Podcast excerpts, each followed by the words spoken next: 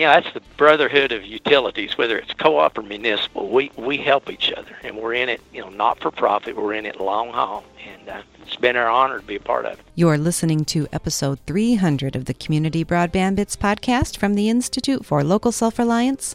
I'm Lisa Gonzalez. In rural communities where population density is low, large corporate internet access providers typically shy away from making investments to offer broadband. An increasing number of these communities are looking for ways to exercise local self reliance and add broadband as a municipal service. When local communities join forces to help expand connectivity in rural areas, they improve economic development, educational opportunities, and increase the chances that these small rural communities won't just fade away. Residents and businesses in and around Newport, Tennessee have an urgent need for better connectivity.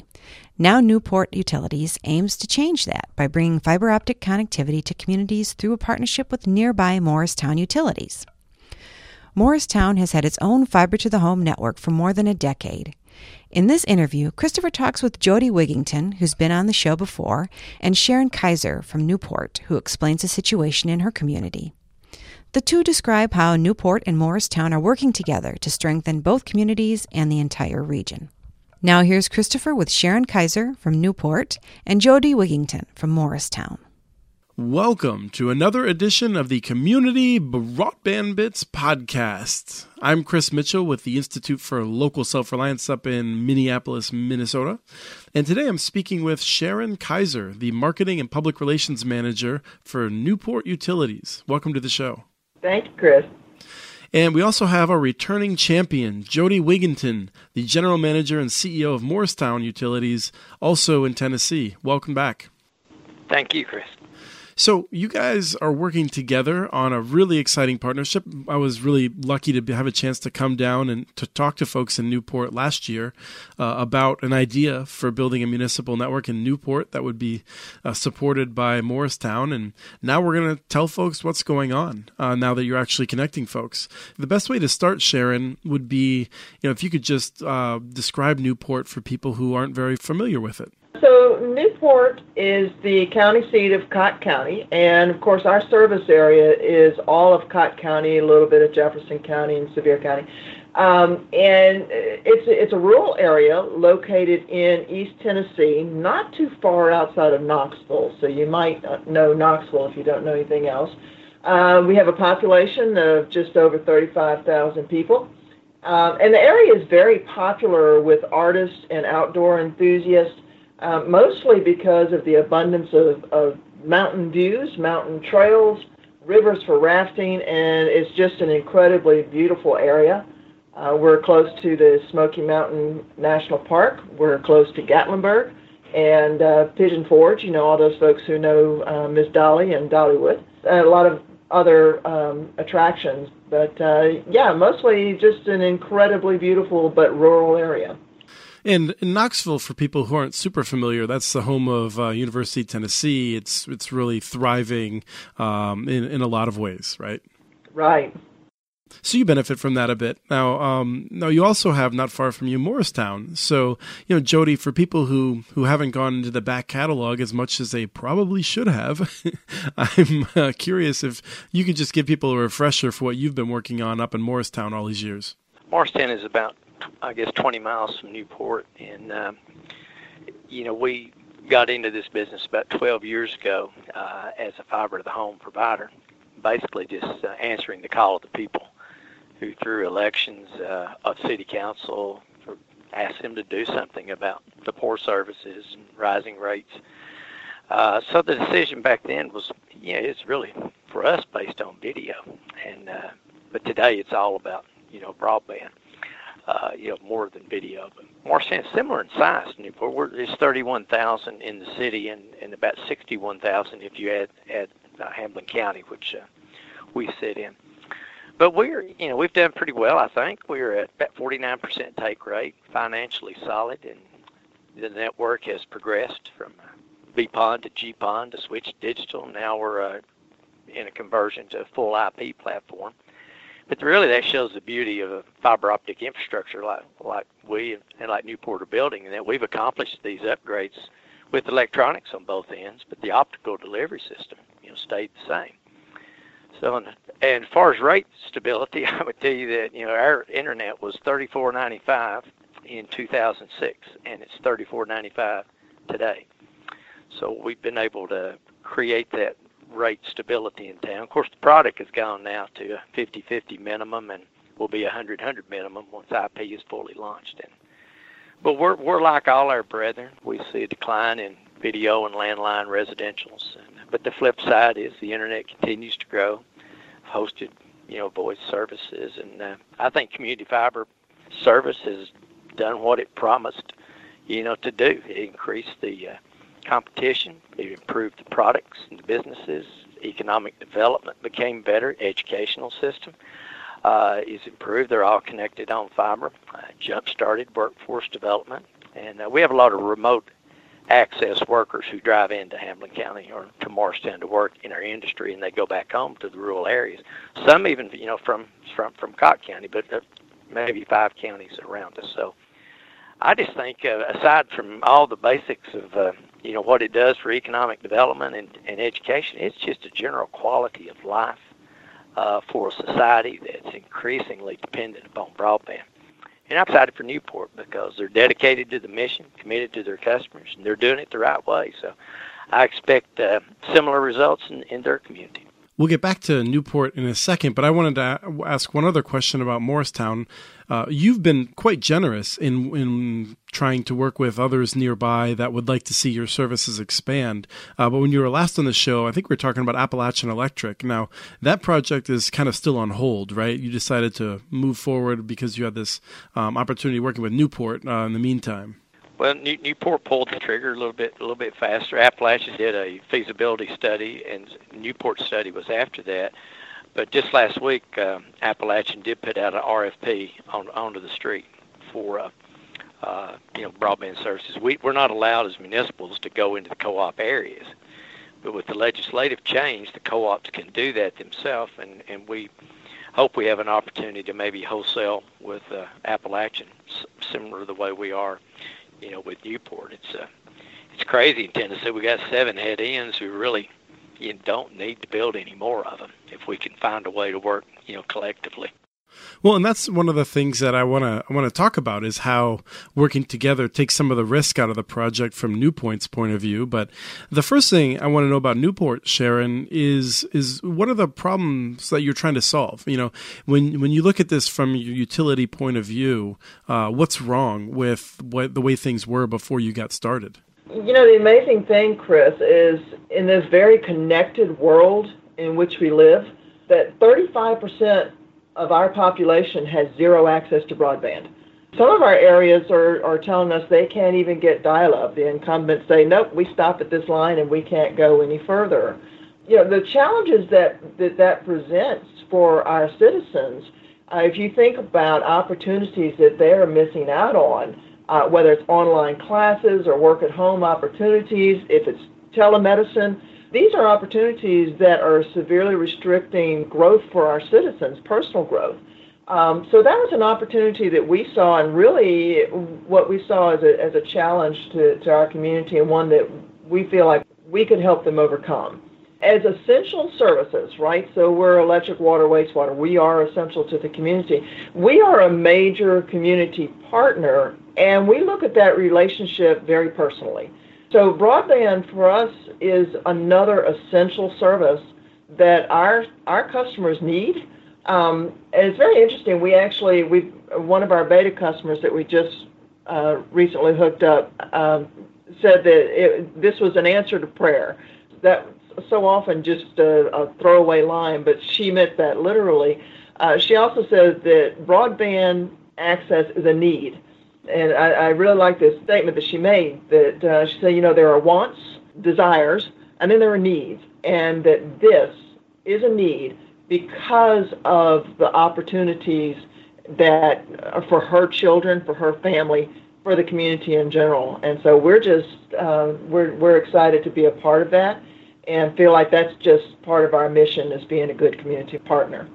Some of the communities that reach out to us and, and that we work with at the Institute for Local Self Reliance are they may have cable service to everyone and they may even have 100 megabit or gigabit download, but they're trying to solve a problem of competition or rates. But you actually have a substantial number of people that just don't even have broadband access, is what you're saying. That is correct. Wow, that's yeah. Uh, it, it's hard to believe, isn't it? uh, Chris, some of those same things are uh, in play in Hamblen County. I mean, we only serve the corporate city limits, and the cooperatives like Appalachian are around us. And it's the same problem in education. Some kids go home and, and they have really good broadband, and they all have laptops now in the school, or, or half of them do in this in this four-year project they have, and the others go home to uh, you know dial up or satellite or cell phone trying to complete their homework. So we're very interested in helping the uh, cooperatives get into the rural areas. That's where we're different as a muni from Newport. They do have to go into those rural areas. So it, it's a need here too. So let's talk about how we're how you're solving that then. Jody, if you can tell me what are you doing to help Newport to be able to offer the services that they're launching? obviously we have a head end, so there's probably 12, 15 million dollars capex in this head end. One of it's a an IP video plant, so you have all your channel receivers. Uh, this is something Newport did not have to invest in. We we are CLEC. We have our own phone switch with uh, advanced hosted services. Again, that's you know capex that Newport can leverage from our side without spending themselves. Well, we've already developed diverse redundant internet backhaul paths. So again, they or anybody else can elect to do some of these services. And, and it's a hardened facility. It's, you know, fire protection, backup power, the security, uh, HVAC. I mean, it's a it's a nice head end, and it it just pleased us to be able to sh- be able to share that and and help them improve their business plan. Uh, we also have a call center that we established uh, several years back so it's another, you know, kind of a mature service with those people that can answer trouble calls. So, so we have uh, some contracts with with Newport Chris to provide those sort of services. Now we can't do the service, so it's you know Newport owns the customers. They, they roll the trucks and do the billing, and they provide the services. They come to me uh, and buy at a demarc place. They they buy these services, and we have two fiber routes uh, to Newport, so there's redundancy in case one were cut or something like that. It helps them get to market a lot faster. And you know, the other thing I would say is Job Shadow or we share best practices. Newport and Morristown have shared a lot of time together over the last month, uh, year, I guess. Yes, we just, have. Just trying, you know, said, hey, you know, come over. This is the way we do things. You want to ride in the trucks with the field guys, talk to the customer service people, accounting. I mean, what whatever. So, uh, yeah, that's the brotherhood of utilities, whether it's co-op or municipal. We we help each other, and we're in it, you know, not for profit. We're in it long haul, and uh, it's been our honor to be a part of it. Your voice switch, as I understand it, the the smallest, cheapest voice switch that you could probably get serves far more customers than, than even there are people in Hamblen County. Is is that basically right? That that's true. It's it's about a million dollar switch. It's a Metaswitch, and it is currently could do 250,000 lines, but it's upgradable to 500,000. And we have like 3,000 lines. uh, we we made the commitment because of the reliability and the type of services that we we didn't feel we were getting from a wholesale level from somewhere away from here. So the dial tones generated, you know, here locally, and we have have control over that. So but yes, it's expandable easily. And I just wanted to make that point that you know a lot of the, the telecommunications equipment is designed for ISPs that are that are much larger, and so it's not a matter of of you um, losing money or, in, or making investments you wouldn't otherwise have made. But in fact, it would be crazy for Newport to duplicate these investments because you have idle capacity that you had no choice but to get, and that you can now share. So um, it, it's it seems like it's a it's a no brainer. Uh, but Sharon, let me let me ask you from your your perspective, um, you know, what are some of the, the benefits that you're getting out of working with uh, Jody besides hearing that lovely voice on a on a regular basis?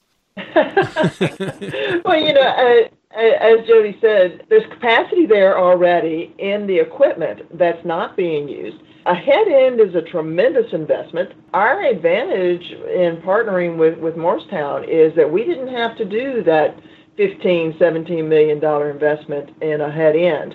It kind of reduces that that time to market because that the facilities are already in place. But the biggest thing that we have in our partnership, which has just been absolutely invaluable, is the experience and the expertise that Morristown brings to the table. They've been doing this for you know 12 years now. And so they have just been wonderful partners with us.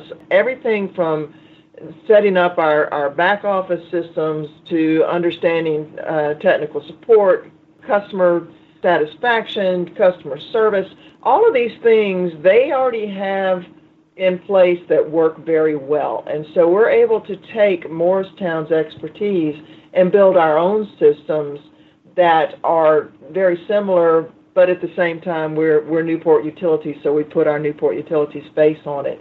Our customers when they when they go to, to a broadband service will still know Newport Utilities. They'll still be able to walk into the lobby, deal with the same people that they're used to dealing with, but then we've got that that support on the other side in Morristown for technical support, for just a, a knowledge base that has just been invaluable for us. And Sharon, you mentioned that you have signed up some customers already. What's that looking like? Uh, how many folks are signed up, and what are the plans for expansion? So we have nine beta customers online right now. We just got seven of them installed last week. And that gives us an opportunity to really test the systems, not only from a service perspective, but also our back office systems. And we've been able to identify some gaps in processes that, that we're you know, now filling in uh, so that when we go to full market launch, it will be a, a very positive customer experience. The feedback that we're getting has been phenomenal. Um, people love it. One of our beta test customers is actually an IT person at Bush Brothers. And so we've got him testing the one gig service, and he is delighted. I'll bet. he gives us excellent feedback. Uh, so it's really nice to be able to have someone that is technically very savvy and so he's given us good feedback on the system and how it operates, any glitches he may have encountered that gives us a chance to clean it up before we go full market launch. So we're doing this in a rolled, uh, you know, a phased approach. We will have online in the next coming four to six weeks about 2,000 customers that, that we can offer service to, and then we'll just keep progressing from there. Our phase one plan is the city of Newport and our electric substations and you know some the the schools in the area, and that's going to take us roughly through the end of the year. Uh, we've also already got board approval for the next two areas in our phase two uh, launch, so we can begin doing our, engineering and design in those areas. Uh, and these are areas, uh, East Parrottsville, West Cosby, including Rocky Flats. That's one of those areas that, as I said earlier, have nothing. They're an artist community.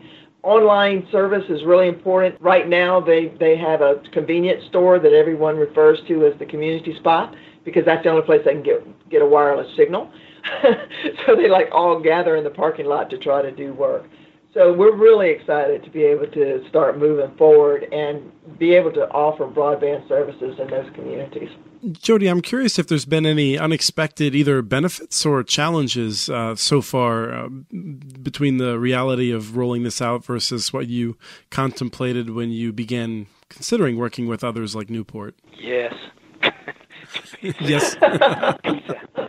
this is a heavy lift. I mean, it's not as easy as plug and play or or snapping your fingers. There are tons of interfaces and tons of things that we have to do to, you know, try to comply with state state law, or not try, we do. But it, there, it's been a lot of work, and we would like to have both of us would like to have gone a little faster at it.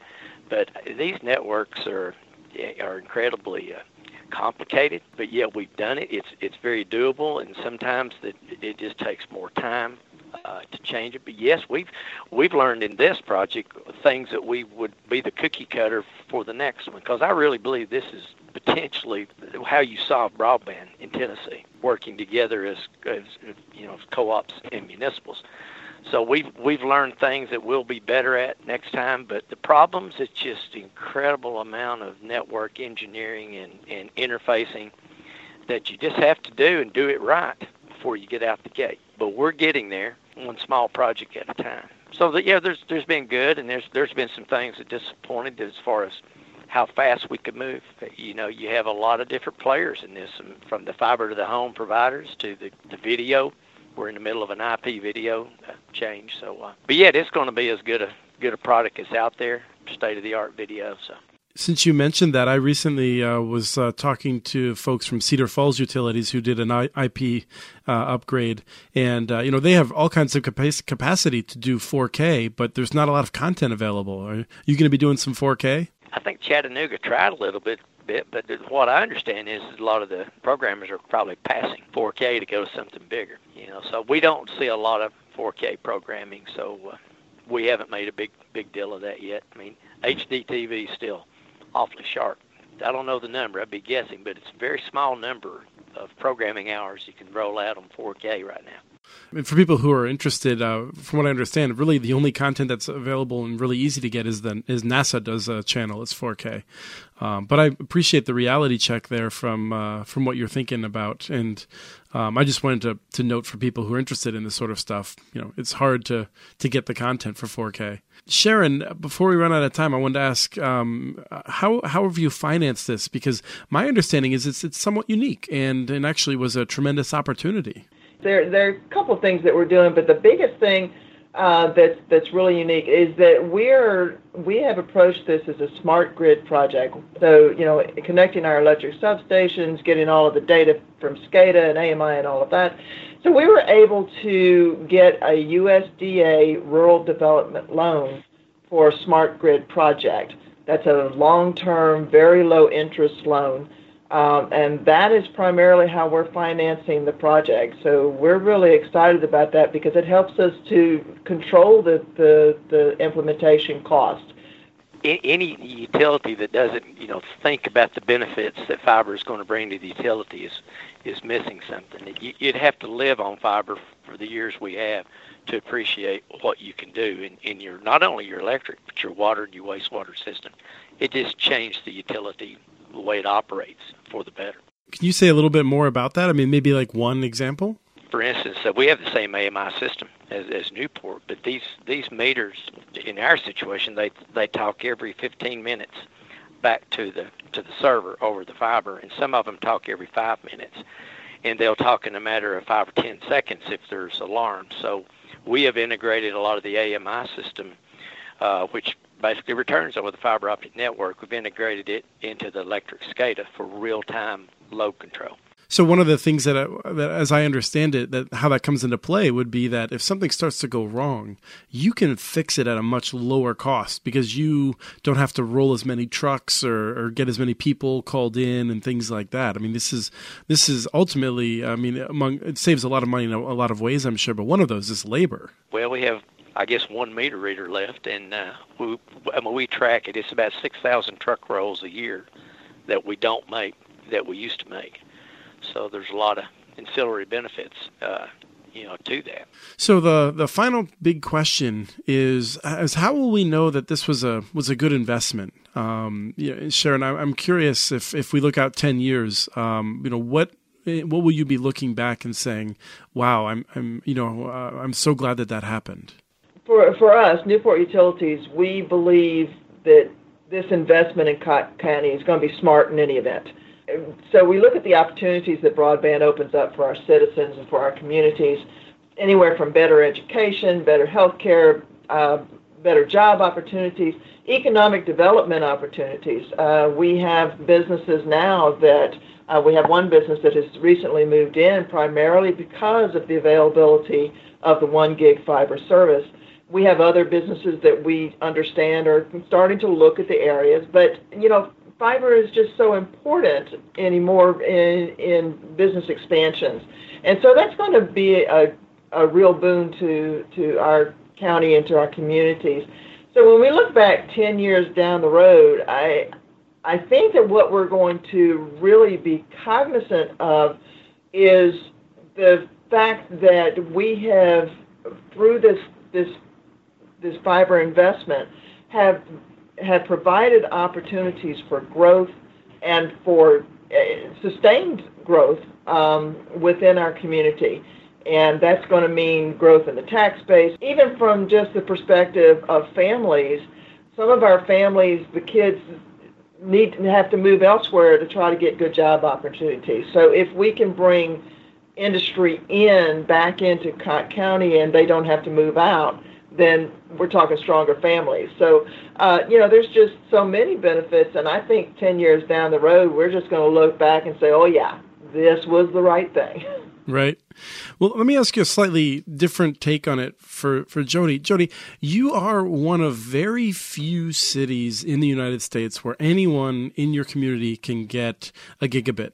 Um, you know, you're soon going to be offering 100 megabits symmetrical as the base offer, um, you know, at prices that are a fraction of what I pay for a fraction of those speeds from a big cable company. Why wouldn't you just sit on this and tell people if you want to come to the broadband mecca, you have to come to Morristown? Why do you want to share it with your neighbors?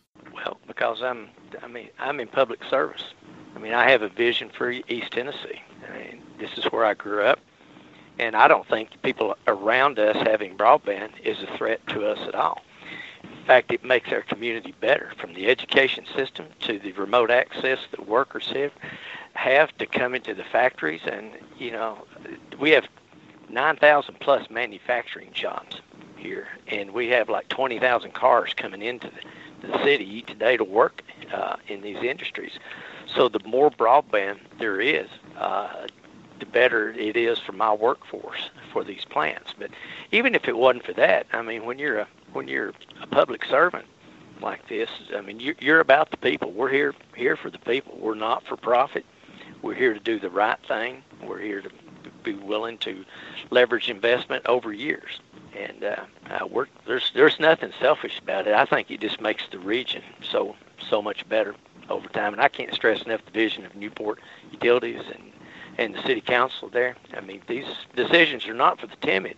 And uh, Glenn Ray and his leadership team are working hard to answer the bell. And uh, I think they're doing the right thing. But so it's it's it's not a threat to us. We're we're more than happy to see the region become connected. Well, I'd like to second that, particularly the, the leadership that Newport Utilities and the City Council has shown, because uh, there was a group that came in and tried to scare people, tried to scare elected officials, saying that this would be a disaster and it's scary, and and uh, and really tried to it, well, what they did was they gave excuses to city officials that if they had um, concerns, they could have backed down. They could have hid behind that and said, "No, we're gonna, we're not gonna do anything." But they're moving forward, and I think that the entire community is really going to benefit from it. Um, so I really want to thank both of you for coming on, uh, telling us more about what's happening. Because, like like Jody said earlier, this is um, this sort of sharing is what we need to really uh, expand high quality internet access. So thank you both for taking the time today. Well, thank you, Chris, for having me. Thank us. you. My pleasure. That was Christopher with Sharon Kaiser from Newport and Jody Wigington from Morristown in Tennessee.